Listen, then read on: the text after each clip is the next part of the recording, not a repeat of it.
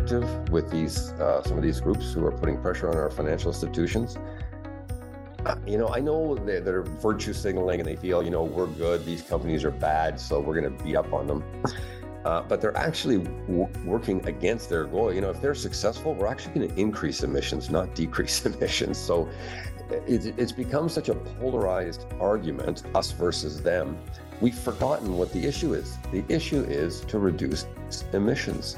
So let's focus on reducing emissions, not on uh, vilifying people and misinforming and uh, virtue signaling.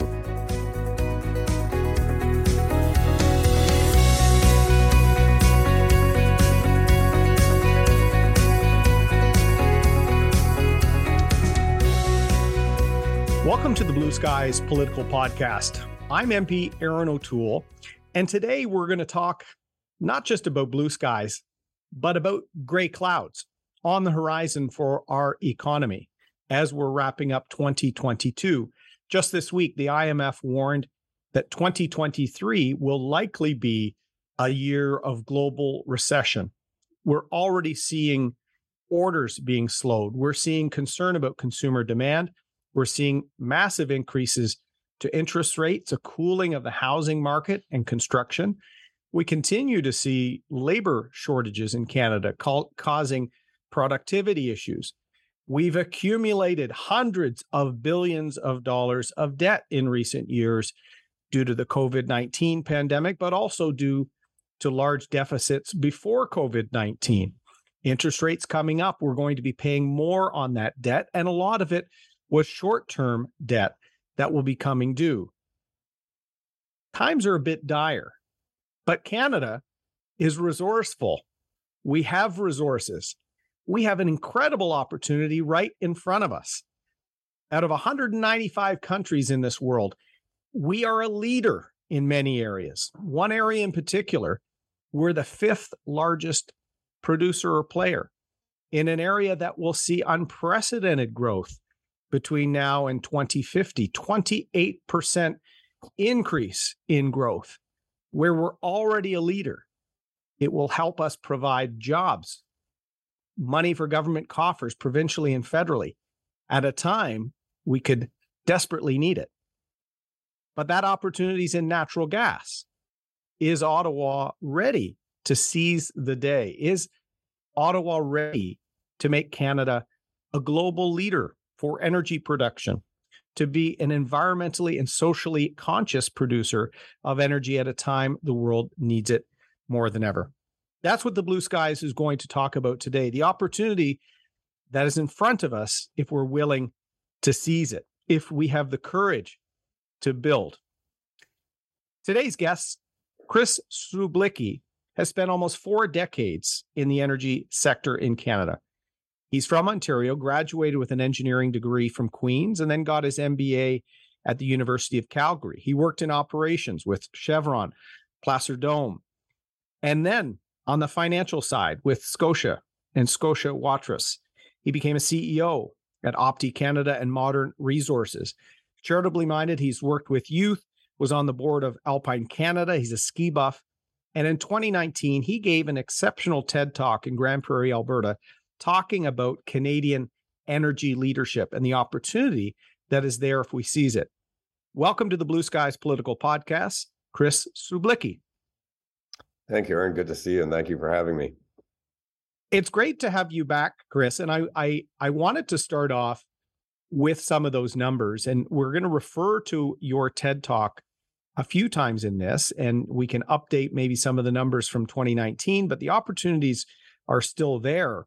Canada being a global leader in oil and gas production, in nuclear, in uh, renewables. Huge opportunity with us being in the top six of producers in oil and gas, and really one of the only democracies alongside the United States. Um, there's huge opportunity, but let's talk about for a moment that demand I referred to, that over the coming decades, there'll be almost 30% increase in demand for natural gas.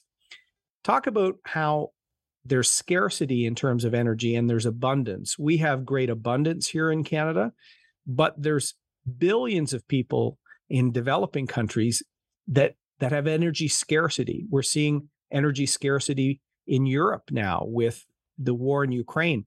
Talk a bit about that energy scarcity versus abundance and why Canada has a role to play. Well, anybody who's uh, traveled internationally has uh, seen uh, how other people who lack energy uh, live and what their quality of life is like. And uh, just you know, keeping the numbers round, there's uh, just shy of eight billion people on Earth, and about a billion and a half of those people, from an energy standpoint, live as we do. So we have energy abundance. We don't really think about it. We never walk into a room and flick the light switch on and go, "Phew, the light came on." You know, we don't even think about it. We just take it for granted that it's always there. It's reliable. But there's six and a half uh, billion people on this planet who don't live in, with that kind of energy abundance, and of course, it uh, is in various degrees. So the average person in the Western world, the billion and a half of us, we consume about 34 barrels of energy a year, barrels of oil of energy a year. Now, that's all forms of energy nuclear, solar, wind, uh, expressed in barrels of oil. There's almost a billion people on this earth, a billion, who use less than one barrel a year. And most of that comes from wood, coal, and cow dung. And, you know, if you look at the six and a half billion people, or you know, it's, it's numbers that are difficult to comprehend, six and a half billion who don't get to live as we do. I ask people this all the time. Do you think that they don't want to live a standard of living something closer to us? It, does anybody think they don't deserve to live a standard of living something closer to us? You know, when you put it in those terms, it, it changes people's views. We have to get this world and energy, every kind of energy, responsible energy, but every kind of energy. When somebody is uh, burning cow dung to heat their dinner, it's pretty difficult to debate uh, what kind of uh, source they should be using. It's pretty hard to criticize them. We need to get this world energy, every kind of energy, and that includes, you know, renewables, uh, geothermal, nuclear, oil and gas. There's no one size fits uh, fits all answer. There's no silver bullet solution here, but we need to get this world energy. Now let's start looking forward too. When we look at energy, you know, the IEA last year came out with their Road to Net Zero report. So I read through it. And uh, in that report, they say to get to, to uh, net zero by 2050, energy consumption is now peaked and it's going to start to decline because we're going to get more efficient. I'm all for efficiency. It's the lowest hanging fruit we have. But there's no way that energy demand has peaked and it's going to decline. You know, between now and 2050, there's going to be another one and a half, two billion people on this earth who have to be fed, clothed, housed, educated. All those things take energy. There's six and a half billion people on earth today. Even if not another person was born, there's six and a half billion people today who are trying to get access to more reliable inexpensive energy to raise their standard of living. And then even you and I, who already have such abundant energy, and I refer to our energy situation in Canada a bit critically, I call it energy arrogance. We, we have all the energy we can ever dream of, uh, and we tell others what to do. You know, it, it's not that simple. But even us who have all the energy, we keep thinking of new ways to use energy. Think Bitcoin. You know, how much did we need that? You know, but it uses massive amounts of energy. So even us who live in energy abundance keep thinking of no, new ways to use energy. So is energy demand on the planet going to decline towards 2050? There is not a chance in the world, not a chance. Yeah.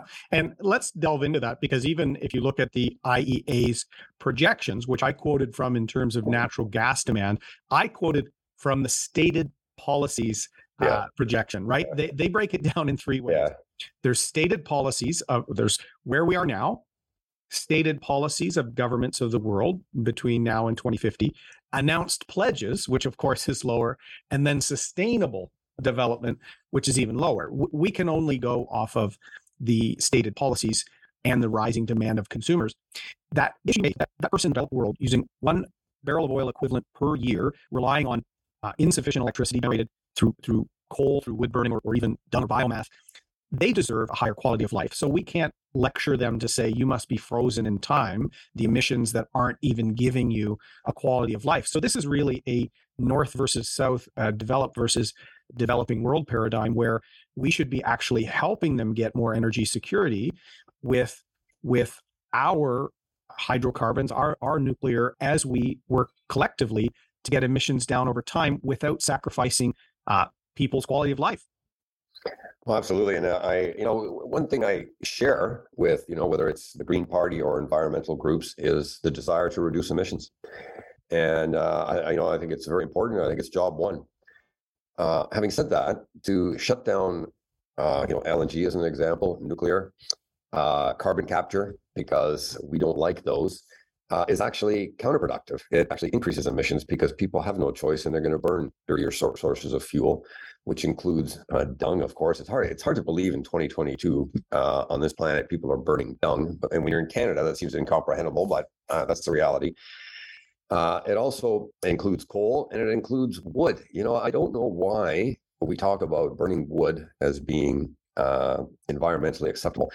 Uh, it's an extremely dirty source of fuel, and also it doesn't contain very much energy mm-hmm. uh, compared to coal. Let's say, depending on what kind of wood, but it's about half to a third the energy. You know, a kilogram of wood is about half to a third to a kilogram of coal. So you have to burn a lot more of it, and, and of course, burning wood uh, releases uh, carbon dioxide, and it's also very dirty. It releases particulates. Uh, why we even talk about burning wood, you know, biofuel, biomass, as they call it, they're, you know, burning wood pellets in Europe to generate electricity in Northeast US. It, it's insane. it's insane. So why don't we, uh, you know, start having a bit more of a calm, rational discussion, start developing uh, some of these, uh, you know, whether it's nuclear, LNG, to the highest standards in the world with indigenous not just consultation, but participation, as uh, Pembina is doing now with the uh, uh, uh Haisla uh, in uh, Kitimat.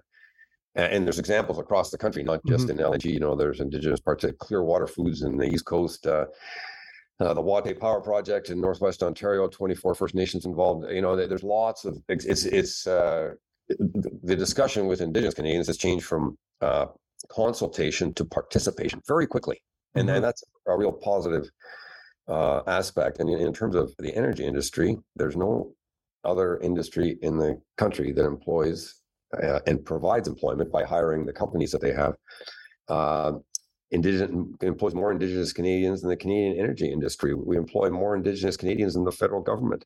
Yeah, uh, you know, we are the number one employer and provider of opportunity, and and there are partners. We're not just providing; they're providing us valuable services. You know, that this is a great partnership and, and a way out of uh, poverty. I agree, and we'll we'll we'll talk more about Canada's opportunity as a as an ESGI leader, environmental social governance and indigenous partnership. But let's before we close off this scarcity and the global supply issue, look at scarcity from the standpoint of the war in Ukraine. You have uh, Europe now in turmoil as winter comes and r- literally realizing they'd put all put all their eggs in the basket of of gas from from Russia. And coal plants being started back up in Germany because they tried to phase out nuclear. So, very poor public policy planning uh, by Chancellor Merkel and the governments that kind of backed them into this corner. But in Ontario, we like to, to pat ourselves on the back a little bit for Ontario eliminating 8.8 gigawatts of coal fired electricity generation but over the same time frame chris and i've talked about this in terms of my support for nuclear and particularly darlington in my riding in that same time period, we took 8.8 gigawatts off, off the grid globally. In the same time frame, 2,024 gigawatts were were stood up in global coal use. Countries that, that uh, it went up to 78 users of coal for electricity generation from 66 in 2000. 13 countries started using coal over that period for the first time, whereas only one, Belgium, eliminated it. And Germany has been burning brown coal, which uh, has has more emissions. Um, so this scarcity comes into play even for developed countries who have less options for their energy because of poor decisions by politicians. Canada's ability to to help fill that gap could not just help the developed world, but could help our friends in Europe. Well, absolutely. I uh, I find the discussion is uh, oversimplified. You know, people say we have to stop burning natural gas, stop burning coal for electricity. We have to use renewables. Uh, and uh, you know, to be clear, I am a huge, huge fan of renewables. Whether it's solar, whether it's wind, whether it's geothermal, whether it's tidal, uh, I'm, I'm, a huge fan. And, and, of course, the technology is developing. I'm sitting here at my cottage in uh, Ontario. I have solar panels over my head here. Uh, I don't need solar panels. I have, uh, you know, I'm on the grid but, but uh, I installed them 17 years ago because I was just fascinated. Like, what's it like to have them? Do they work? Can you get power? You know, are they they reliable? So this whole discussion of you know we have to stop this and just use uh, simply use renewables. If it was that simple, we'd be done by now. There would be no discussion. But unfortunately, if they're not interchangeable, you know, the renewables, uh, uh, especially solar and wind, of course, are, are, intermittent, and we need reliable uh, base load power. So that has to be nuclear, uh, hydro, uh, natural gas. And so we will be, and Ontario is a, a great example, Erin, because uh, Ontario, of course, has very substantial nuclear reactors with uh, Bruce, Pickering, and, and, Darlington, Darlington being the, the newest. Uh, but Pickering is uh, scheduled for retirement starting in two years.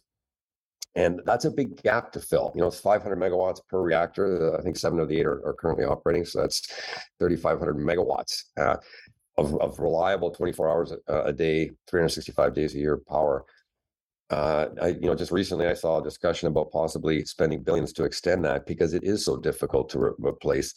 And the only alternative today that Ontario has to replace that power is natural gas. So mm-hmm. is Ontario going to start taking a step backwards here in terms of uh, emissions from generating electricity? It's going to be a very interesting debate in Ontario. How much are people willing to pay uh, for their electricity? And uh, to what lengths is uh, Ontario willing to go here to extend the life of these reactors, or do they switch to natural gas? Because uh, I, you know, I hope Ontario does continue to develop renewables as well, but it's not going to replace Pickering or Bruce or Darlington, especially Darlington. Those are big reactors. Yeah, no, and we can be very proud that uh, that um, the the greenhouse gas emission free power from nuclear is over 50% in Canada from the Bruce, from Pickering, from Darlington. I've actually appeared at the regulatory hearings extending Pickering uh, uh, till 2024, 2025. And recently, the Ontario government wants to extend safely even further. And the regulatory commission will will will look at that. But if you remove that, um, yes, we we then fall into a trap of potential energy scarcity as particularly southern Ontario continues to grow with most of our net immigration uh, not all of it, but a good portion, a majority of it coming to Southern Ontario. And just the need to make smart long term policy decisions uh, absent of virtue signaling in politics. In fact, it goes back to, I, I believe, Bob Rae, maybe David Peterson, canceling an intertie with Manitoba, the Conawapa hydro project. Uh, they said, oh, Ontario has more than enough power yeah. We don't need to take this hydro from Manitoba because the transmission construction would have been expensive. Well, not only did that lead to brownouts in the late uh, 1990s, two governments later, that transmission would have run through northern Ontario in the area now called the Ring of Fire. So we yeah. would have actually had transmission to to uh, to develop some of the rare earth uh, uh, and critical mineral strategies that we're now behind. So much like Germany, when you make political decisions doubling down on gas from Russia, phasing out nuclear. Japan made similar decisions. You're actually hurting yourself in the in the long term. And renewables are key, but as you said in your presentation, um, in the increase of kind of zero to nine million uh, barrel barrels of oil equivalent over a decade of renewables, uh, it was a factor of seven times more generation came from oil, gas, and coal. So while renewables rise, the overall energy demand is rising even faster. Well, you know, absolutely for the reasons we talked about before, uh, people living in poverty. Uh, and, you know, we have made uh, progress in that. There's fewer people living in, uh, uh, you know, uh, food poverty today than any time in previous history. So we, we have, as a percentage of the population, so we, we have made uh, progress, but when it comes to uh, energy abundance, we have uh, a heck of a long way to go. And uh, you know, maybe just to touch on another comment you made at the beginning in your opening comments there, and you, you know, you said that Canada, you know, the, the uh, there's fear of recession globally, and Canada's well positioned with our natural resources. Uh, and you know, I would say that goes well beyond energy. Canada is so blessed with all natural resources, whether we're talking mining, agriculture, uh, energy, hydro, you name it. And so I don't understand. And here we are at a time, as you say, massive deficits. Not only can we help people globally with energy and food and uh, raw materials that the world desperately needs, we can get this country going like it's never been going before. And we can do it very quickly with our natural resources, all of our natural resources. So why we continue to fight over what we can't do, what we cannot do? I don't understand why uh, all parties don't switch the discussion. Uh, and I, w- I would give you credit for doing this. Uh, switch the discussion to what we can do because we can do a lot. And you know, people say, "Well, we shouldn't be developing natural resources. We'll be, you know, uh, drawers of water and hewers of wood." It's not mutually exclusive. That doesn't mean we don't also develop a tech sector and automotive sector and others. It's not mutually exclusive. We can do all these things, but we have to have a will to do things, to, to move forward. And, and we're so well positioned in so many natural resources. And we sit here and, and uh, and uh, legal challenges and, and, uh, and, and do nothing. No, a- absolutely. And we have to look at who our competitors are. We talked about that uh, uh, a little bit off the top, and you talk about it in your presentation. The only two democracies with real private sector uh, production in, in oil and gas and, and really in, in minerals and other things are Canada and the United States. You look at the other players, you're looking at Russia, you're looking at Saudi Arabia, Qatar, or China, depending on whether it's yeah. oil or gas. So if Canada says it's meeting its uh, emission targets and reductions, if Canada says that we're having high labor standards, we're having indigenous part, uh, partnerships, you can trust that. Our regulatory uh, system, both provincially and federally, uh, will actually show what is being done. And we have big players like Suncor committing to plans for net zero by 2050 and and bringing innovation if if Saudi Arabia announces that or Russia announces or China announces it you can't even take uh, on face value what they say their emissions are by industry uh, I've said with China they were viol- caught violating the Montreal protocol which was to stop uh, uh, chloral fluorocarbons CFCs to for the ozone hole. They will sign things and say things that you can't trust. The more we take our energy or our resources out of the equation the more we're allowing bad actors to fill that gap. So is there not a role for us globally an ESG leader providing that energy abundance for the developing world and doing it in a way that gets emissions down and, and human rights standards up you know, there's a, a as you know, a very strong movement uh, in Canada and North America to disinvest in oil and gas. And, and, you know, you see this universities jumping on board and charitable endowments and pension funds. We're not going to invest in oil and gas. There's pressure on the banks not, not to lend to oil and gas. Uh, there's uh, pressure on insurance companies not to uh, insure uh, oil and gas projects. Uh, and of course, all these people are are trying to uh, cripple the energy industry here in North America and then particularly in Canada. And you know, as I said earlier, one thing I share with these uh, groups is uh, the desire to reduce emissions. I'm I'm in total agreement with them. We have to reduce emissions. But you know, I ask these people when I have a chance to speak to them. You know, uh, let's say you're successful. You shut down the energy industry here in Canada. We we all our oil and gas companies shut down. We produce no more oil and gas. So what happens? Well, now we and the rest of the world have to get our energy uh, from all these other countries that you mentioned. And I'll include the United States in this. I'm a big fan of the United States. I'm not criticizing, but I'll include them. So if we do that, now we're getting our energy from uh, you know the Middle East, Russia, the United States. You know which one of those countries you know has higher human rights standards than us? Uh, which one has higher uh, gender equality standards? Which one has higher Indigenous participation standards? Which one has higher religious freedoms? You know which one has higher environmental standards in Canada? So although I share the uh, objective with these uh, some of these groups who are putting pressure on our financial institutions you know, I know that they're virtue signaling and they feel, you know, we're good, these companies are bad, so we're going to beat up on them.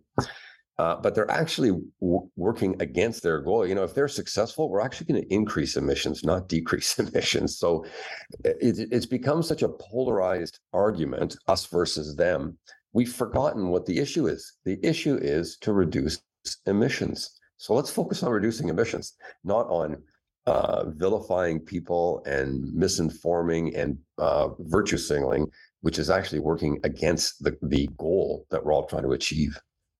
Yeah, I, I used to call the that sort of activist approach trying to uh, be activists and force banks to divest or pension funds or endowments uh, I used to call it well intentioned stupidity. When, when, I became a leader, I tried to tone it down and called it well intentioned naivety.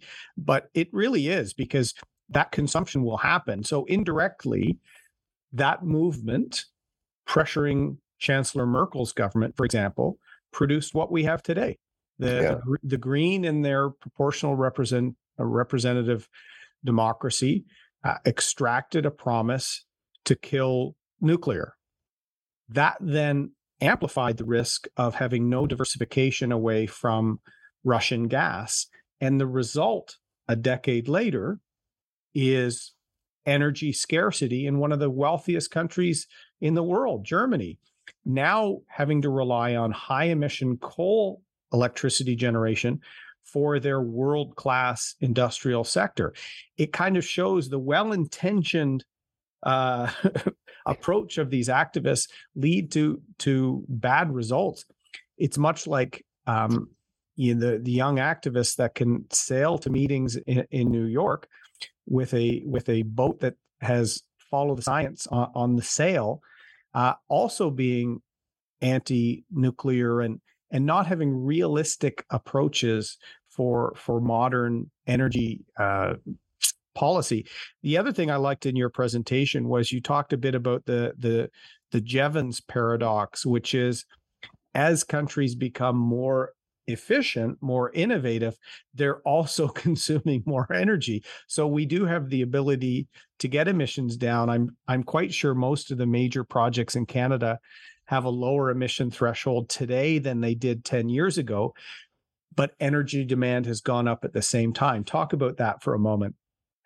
Well, the, the Jevons paradox was uh, first uh, was written by a British economist, William Stanley uh, Jevons, and he said it. I think it was 1865, and he was writing about the use of coal in the British Industrial Revolution, and he wrote that. Uh, as technology improves to increase efficiency, we actually use more energy, not less and uh, and that's still true today. And you know, I can give uh, some examples. Uh, you know, uh, lighting we used to have incandescent bulbs. You know, we'd put up a string of Christmas lights uh, outside the house in the in the winter, and you know, I remember doing that, putting up on the east trough. You know, you clip them in and getting the Christmas spirit.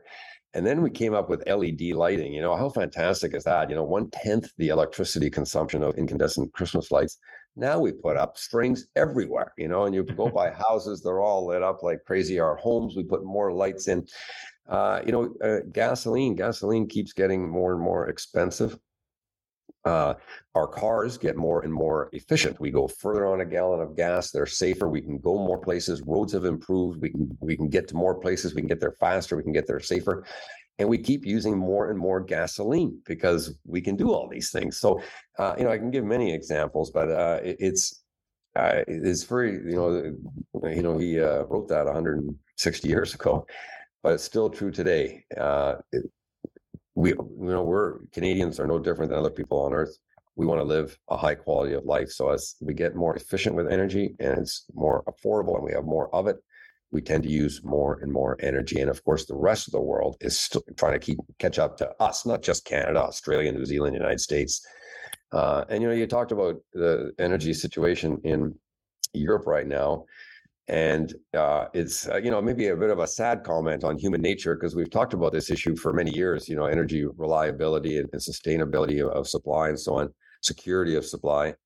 Unfortunately, it took a horrific, horrific uh, event, uh, the war in the Ukraine, to bring the issue to reality, to be able to have a calm discussion on it. Because up until earlier this year, if you try to raise these things, you know, you're instantly labeled a, you know, a climate change denier and a, and a dinosaur and whatever else other terms you want to use.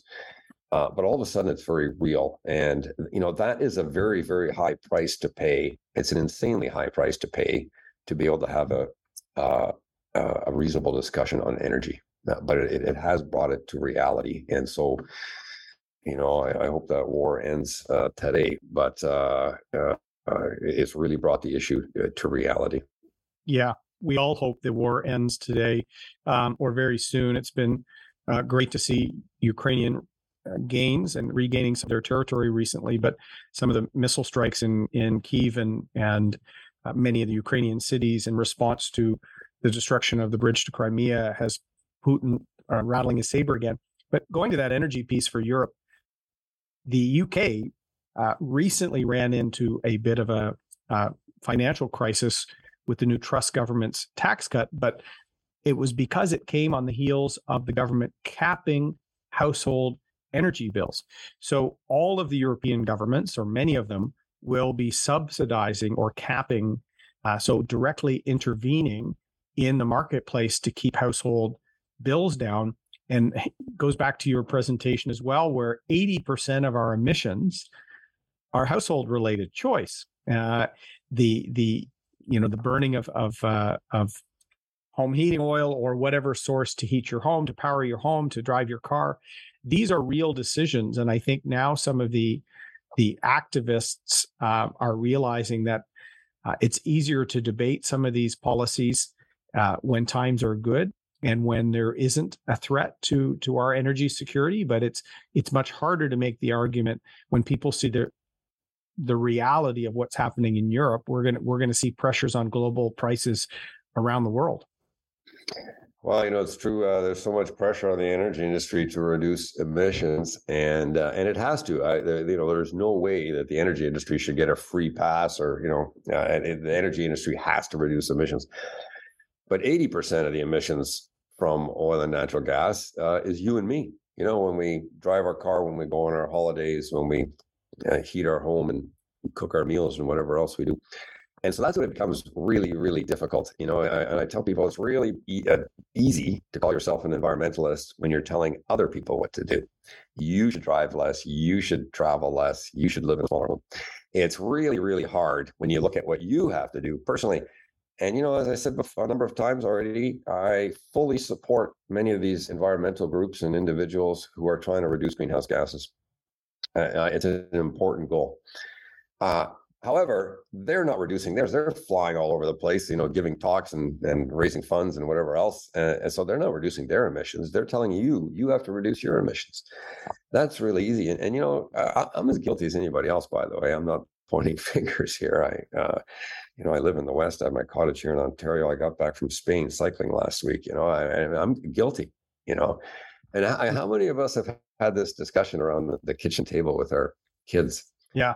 Yeah, you know? we're all we're, we're all guilty. Um, yeah. I, I, I like to ask the the in the last campaign, uh, the media didn't ask which campaign had the lowest uh, uh, GHG footprint. Um, we did. We bought offsets uh, for our, our, plane, and we had uh, local market buses. We didn't uh, ferry buses across the country because it had a a picture of me wrapped on the side. So you have four buses and you're forwarding them, driving them yeah, all the yeah. way to the Maritimes.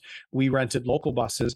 We would have had um, probably the lowest footprint um, of a major national campaign, but it, it made some hard choices and we dedicated some of our funds to the offsets. Um, but we all have a role to play. Let, let me go to the last part of our conversation, Chris, because I was really struck by your final segment on challenging Canada do we have the courage to build that same philosophy that built our country? You showed the last spike uh, building a railway to the Pacific. You showed the Trans Canada Pipeline, and at that time it was a liberal government foisting a yeah. national pipeline, and the and the crisis that uh, that led to that.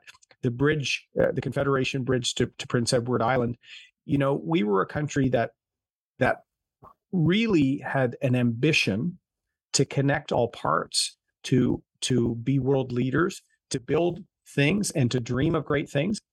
And I really think we're we're now tripping over bureaucracy, regulation. Of course, Bill C69, which has been in, in force for many years, we still refer to it as a bill because it was a collection of regulations that essentially made any large project, any large hydro dam, uh, uh, generating station, pipeline, almost impossible to to build because of the uncertainty for the capital investment. Talk a little bit about that and how Canada really is being held back by lacking that courage and putting up barriers to progress. Well, you know, every single Canadian benefits from the projects that you mentioned and, and many others, you know, James Bay in Quebec and uh, the hydro dams in BC and Darlington, Pickering, Bruce uh, in Ontario. And today, once you have all these things, and this is why I call it energy arrogance, now that we have all these things, people say, okay, shut everything down. We're not that anymore. Well, uh, you know, it doesn't work like that. We have to keep going. We have to keep building. There, there's more Canadians. There's more demand for natural resources. uh, we we have to keep building for our benefit and of course for the benefit of the world. And it's not all altruistic. You know, Canada benefits greatly when we export uh, our natural resources. And, um, uh, it, so I I think uh, I, I, I grew up in the '60s, you know, and in, in the the era of the the Kennedy era. And you know, in 1961, Kennedy gave his famous speech about before this decade is out, we're going to put a man on the moon and bring him home safely. And eight years, two months later, Neil Armstrong stepped on the moon. You know, incredible feat. You know, uh, I have more computing power on my iPhone today than NASA had at that time. And they put a man on the moon, two men on the moon, and brought him home safely. Absolutely incredible. And of course, you know, there they there was no book that they could go to say, you know, here's how you put a man on the moon. They had to invent everything, design it, build it, test it. Fast forward to Canada today. Um, you know, the uh, LNG project in uh, Kitimat that's being built now was first proposed, uh, I think, 2010. It took almost eight years just to approve it. Now, we didn't we didn't invent LNG. It's being made all over the world. We improved it. The uh, Kitimat project is the lowest emissions LNG project on Earth, and uh, but it took us eight years just to say, "Hey, good idea." You know what happened? How did we get involved in such a quagmire? And you know, just picture yourself on a Canadian trade mission anywhere in the world.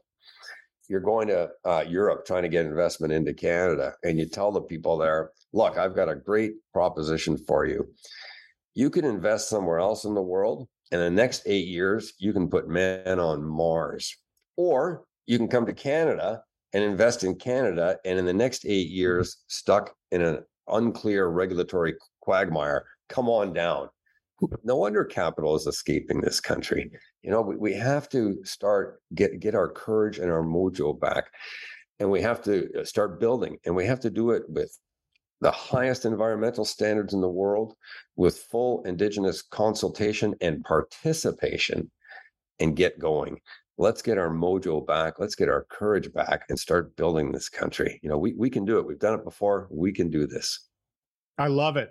More mojo less inaction. so let's take all the politics out of it. These eight-year delays, these uh, virtue signaling policies, and and bills like 69 that basically screech investment to a halt.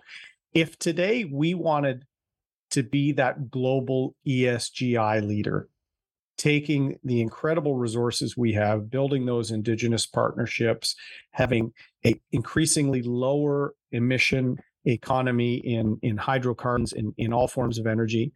Um, we're in the top six for oil, gas, and nuclear generation. We're one of the largest uh, countries with a a uh, with uranium deposits. If we were to try to help global energy demand in in Asia Pacific and Europe, uh, what would we do? We would have LNG on our our coast, Kitimat and whether the Saguenay, Goldboro, or or Saint John in, in the east. But to do that, we'd need pipelines and we'd need a faster process of getting it uh, getting it approved. Sketch out to me what you think we should do if we really wanted to be the global energy ESG leader. Uh, I, I, look at it in uh, two categories. One is the, the technologies we already have today. And so that's LNG, uh, low emission production of LNG because we have so much uh, hydro. Uh, we can do that. So we can be leaders in LNG. We can be leaders in uh, nuclear. Uh, we were at one point. We should be again, including small modular reactors. There is no way, no way we can get to a uh, low emissions planet without nuclear energy. It's too important, too large, too reliable of an energy source to ignore. And I know many of the environmental groups are against it, but again, uh, I think they're fighting against their objective of reducing emissions. There's just no way. Uh, obviously, renewables, uh, which includes uh, wind and solar. It also includes geothermal. We, there's a few areas in Canada where we have geothermal potential, but uh, for the most part, geothermal is not going to be a huge player in Canada. And of course, things like carbon capture and storage. Again, there's a lot of opposition to it. From environmental groups, but uh, we are going to be consuming oil and gas for decades and decades to come. You know, I hope to live for a, a, very long time, but I know when I pass away, oil and natural gas will be the biggest source of energy on this planet. So let's start uh, uh, developing uh, carbon capture projects, and of course, it, it is beginning; it's in its infancy. So that's one bucket uh, is the known technologies. The other one is the uh, new technologies we require. So that's things like uh, direct air capture, uh, hydrogen, uh, nuclear fusion, uh, small modular reactors I mentioned, uh, and you know again there's debate whether those things should be pursued. I, I, we don't have the luxury of debating all these things. We need to pursue all of them because some of them won't work, and I don't know which ones. So we need to pursue many avenues and uh, and see which technologies work if we truly plan to reduce emissions materially by 2050. 2050 is not that far away. So you know that's the E element uh, I think of uh, ESG, but uh, you know I think a big part of it in Canada is also the uh, indigenous population, who uh, until very recently you know, until the mid 90s, they weren't even consulted probably, you know, and then started with consulting and then it went to FPIC, free prior and informed consent. And then very recently it went to direct participation. There's many examples, uh, not only in the energy industry, but I think, uh, you know, if we really want to get Indigenous Canadians out of the cycle of poverty that we've put them in, uh, that is the solution, not just uh, ownership, but uh, working and managing these projects, not just equity ownership, but actually uh, providing the skills and management to run these projects. Uh, you know, that's been done in Alaska very successfully. It took a number of decades to get it all. Uh, you know, and there was many failures along the way, and we will have them too. But we, if we don't do anything, 50 years from now, we're going to be exactly where we are uh, today. So, uh, you know, I, think when it comes to ESG, Canada can be uh, a leader in a number of ways. We have the many technologies already, and there's other technologies uh, that we need to develop, and we need to start now. We need to get our mojo back. Exactly. yeah. No, I, uh, they're your words. Listen, uh, Chris, thank you so much for for discussing energy and and opportunity and the potential for Canadian leadership on the Blue Skies Political Podcast. We've not been uh, partisan today. We try and just have a longer form engaged discussion on an important topic. And today you've helped bring that, showing that uh, we can be optimistic about the use of renewables, getting emissions down. Climate change is, is a critical challenge facing Canada and the world. But we also have to come up with policies that that live in the real world and help Canadians benefit from this race to provide 75% more electricity generation for the world in the next 30 years. These are real challenges and provide real opportunities. So thanks for sharing a little bit of your thoughts on the Blue Skies podcast today. My pleasure. Thank you for having me. And I'd like to invite everyone to to check out uh, Chris's TED Talk from 2019. You can find it on the the TEDx. It was hosted in Grande Prairie.